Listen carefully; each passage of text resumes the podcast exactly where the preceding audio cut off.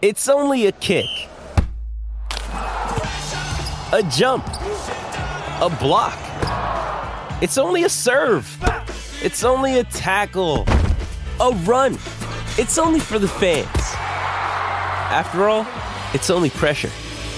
You got this. Adidas.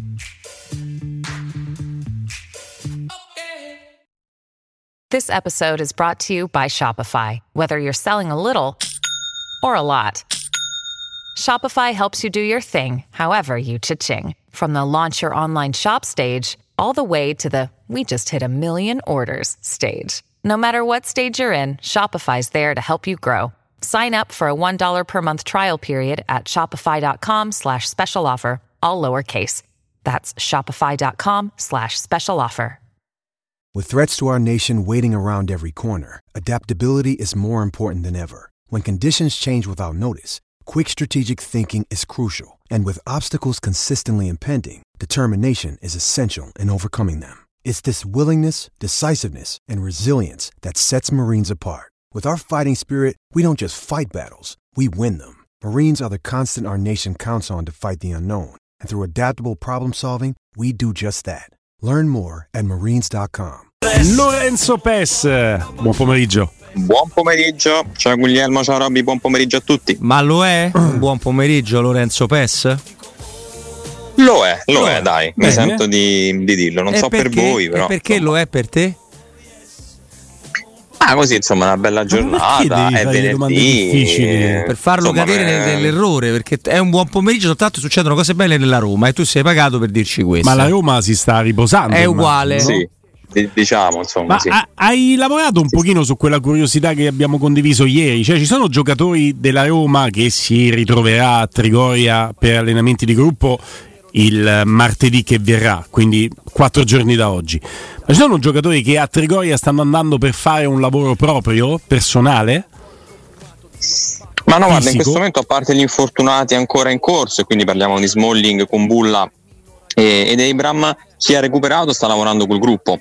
Poi magari chiaramente c'è un, qualche cosa di differente, magari nel riscaldamento, un esercizio muscolare, però come, come tipo di, di, seduta, insomma, il lavoro individuale è un discorso, quando poi rientri col gruppo ovviamente eh, devi adeguarti poi a quelli che sono i ritmi della squadra e l'obiettivo di un calciatore poi è sempre quello, no? ormai siamo abituati a usare questi termini, quindi si aspetta il famoso rientro in gruppo proprio perché evidentemente quando sei a posto fisicamente puoi farlo e puoi alzare un po' i ritmi, poi ripeto è normale che magari qualcuno può fermarsi un po' di più, può aumentare il tono muscolare, però diciamo di norma è, è quello, invece se c'è un lavoro specifico eh, resti, resti fuori, però ecco Sanchez e Pellegrini che sono gli ultimi due ad aver recuperato da, da, ormai una settimana, Sanchez anche prima, però Pellegrini ormai da una settimana svolgono sedute insomma normali col gruppo e, e sono pronti, ecco questo, questo, è l'importante. E non hanno bisogno, chiedo, eh, non, non, magari hanno bisogno di riposo. Io non, sono, non ho gli strumenti per determinare cosa è giusto e cosa è sbagliato in ambito medico, ma non hanno bisogno questi giocatori che hanno avuto uno storico di infortuni un pochino più impattante di rimanere, di fare un po' di lavoro per riatletizzarsi in vista del rientro in campo. Abbiamo visto lo stato atletico di, di, di, di, Renato Sanchez, immaginiamo la condizione che può essere solo precaria di Pellegrini. Dico, questi giocatori non avrebbero bisogno, non hanno bisogno, forse lo stanno facendo, chiedo, eh, di lavorare a Trigoria invece che stare a casa a riposarsi? Ah, tu dici intendi in questi giorni eh, che verranno? Questi, questi, questi questi in cui ah, non okay, si no, allena la squadra in gruppo? Da, già da adesso. Guarda, questo francamente non, um, non lo so, è una, è una, scelta poi chiaramente individuale. Mourinho poi quando, quando dà i giorni liberi, poi ovviamente è ogni calciatore col suo preparatore personale, chi ce l'ha, a fare un po' di, di testa propria. È successo già altre volte che magari per esempio l'ultima volta di lunedì quando poi si tornò in campo di martedì per l'allenamento erano andati qualche infortunato come Di Bala per esempio a lavorare quindi questo non possiamo escluderlo però ecco ad oggi non, non, sono, non so dirti ecco, se, se lo faranno o meno sicuramente mm. penso che questi giorni si riprenderanno e poi magari c'è chi può anticipare e magari ecco lunedì andare un po' a lavorare. Però, ti, ecco, ti ho dato una ripeto, dritta, poi... buttiamola là, dai, ti ho dato involontariamente una dritta su un pezzo di intelligenza, come dice il nostro eh, Stefano Petrucci, che potrebbe essere quei giocatori che la pausa non la stanno sfruttando per riposarsi, ma la stanno utilizzando per riatletizzarsi. Secondo me ce ne stanno, eh. Secondo me se si va a mettere il naso in quello che succede a Trigoria, si vede il giocatore che si sta presentando tutti i giorni al centro sportivo perché ha bisogno giustamente di riatletizzarsi, un lavoro personalizzato, perché i lavori di gruppo ripartono, è vero, martedì, eh, non c'è dubbio, ma io sono convinto No, non lo so, non lo so perché non è una notizia, ma non mi stupirei se Lorenzo Pellegrini stesse andando tutti i giorni a Trigoria per farsi trovare pronto al lavoro del martedì ancora più atletizzato. Non mi stupirei. Ecco, non è una notizia, ma no, no, un certo. pezzo sarebbe interessante su questo. Dai, te lo commissiono domani sul tempo, Lorenzo Pes. Lollo Pes.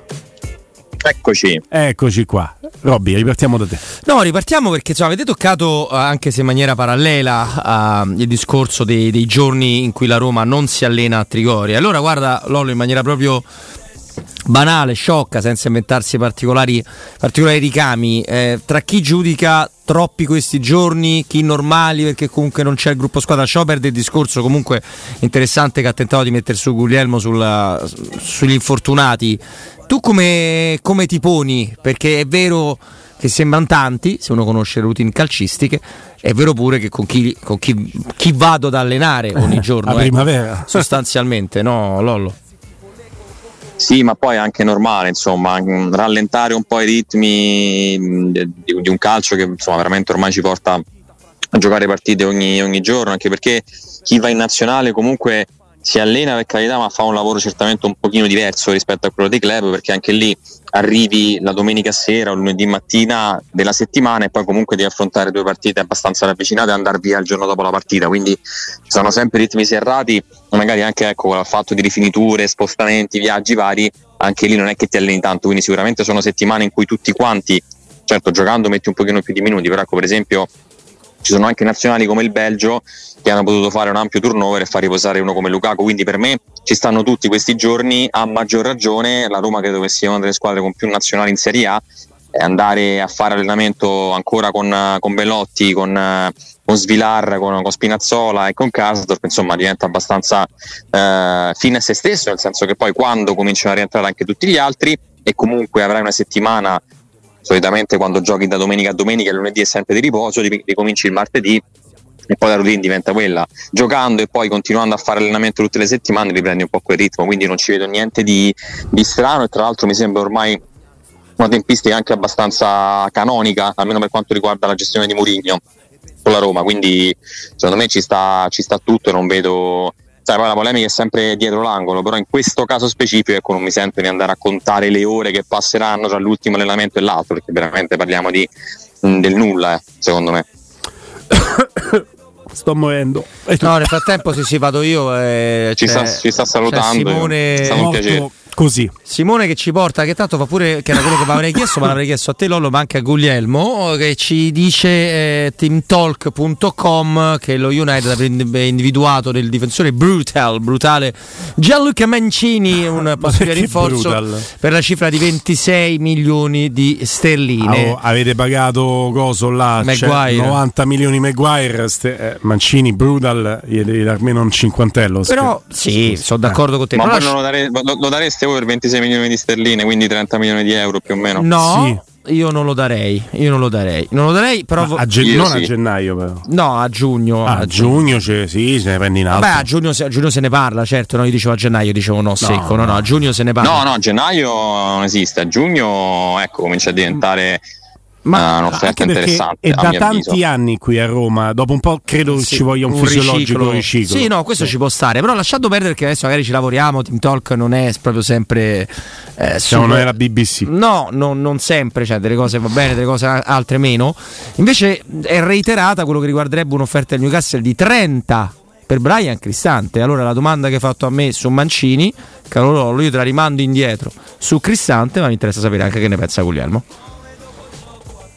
Ma io te. ti dico di sì anche in questo caso. Mm, ma non Ehi, vuoi vendere tutte, sei il nemico che... da Roma, così lo puoi scrivere. Vabbè, te porti a casa tra i 50 e i 60 dall'accoppiata Mancini Cristante, ricostruisci. A 80 chiudo. Ce li no, ma per il semplice fatto che stiamo parlando da, eh, sì. da settimane, no? anche della necessità, anche per un ricambio in panchina. Poi oggi abbiamo sentito insomma Augusto la posizione di Mourinho in realtà in questa, dire, in questa trattativa che poi non è ancora una trattativa è molto chiara.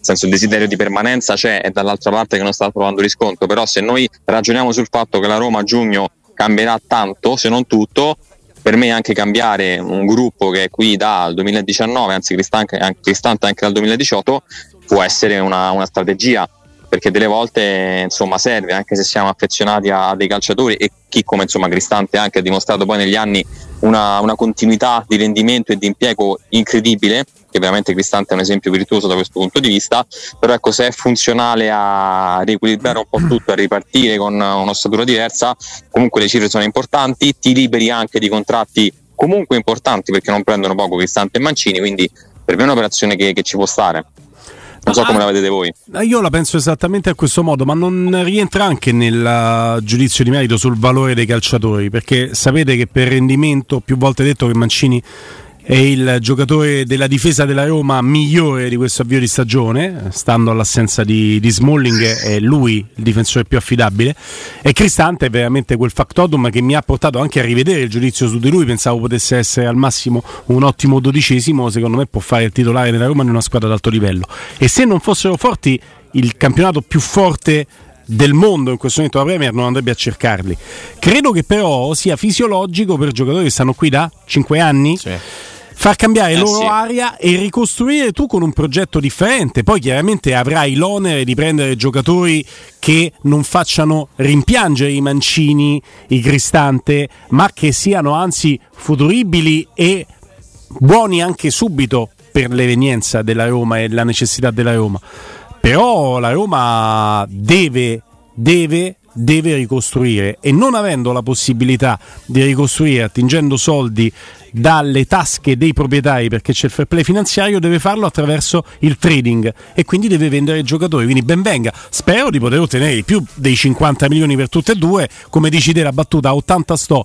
Se ti avvicini tra i 70 e gli 80 milioni dalla cessione di questi due giocatori, tu ce la rifai la squadra. Guarda Tonali, guarda il Milan. No, ma è inevitabile che tu debba ampliare il tuo portafoglio in anche attraverso questo discorso e anche capendo che non sempre puoi vendere chi decidi tu cioè l'idea di dire io ho individuato Ini Bagnez e ti dice bene perché ha offerte eccetera chi vende in Ebram però pure vedi là c'è una variabile infortunio che può complicarti tutto non, non, non, è quasi fattibile se non hai il portafoglio del City sai a proposito di variabile infortunio brutta tegola per il Real Madrid eh, con il crociato Camavinga fuori Camavinga, eh, sì. hanno penso finito la stagione per quello che è uno dei giocatori chiave sì, sì penso strafinita che la stagione di Camavinga se non è oh, finita come te può di male eh? eh? no poi è il quarto crociato all'inizio dell'anno Real Madrid eh? Ma terzo o quarto crociato. Ma, eh, ma, io spero anche che la Roma ricominci a fare una roba che è costosa e a volte rischiosa, che è lo scouting, perché adesso ci stiamo tutti rassegnando l'idea che non verrà Marcos Leonardo, che la Roma era riuscita a individuare nel momento prima dell'esplosione definitiva, perché Marcos Leonardo quando lo cerca la Roma a giugno,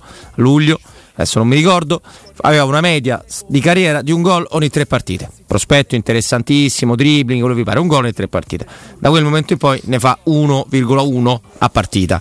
Quindi insomma devi avere la forza e le idee per chiudere questa roba, questa roba prima. Sbaglio Lollo a pensare che non verrà Marcos Leonardo?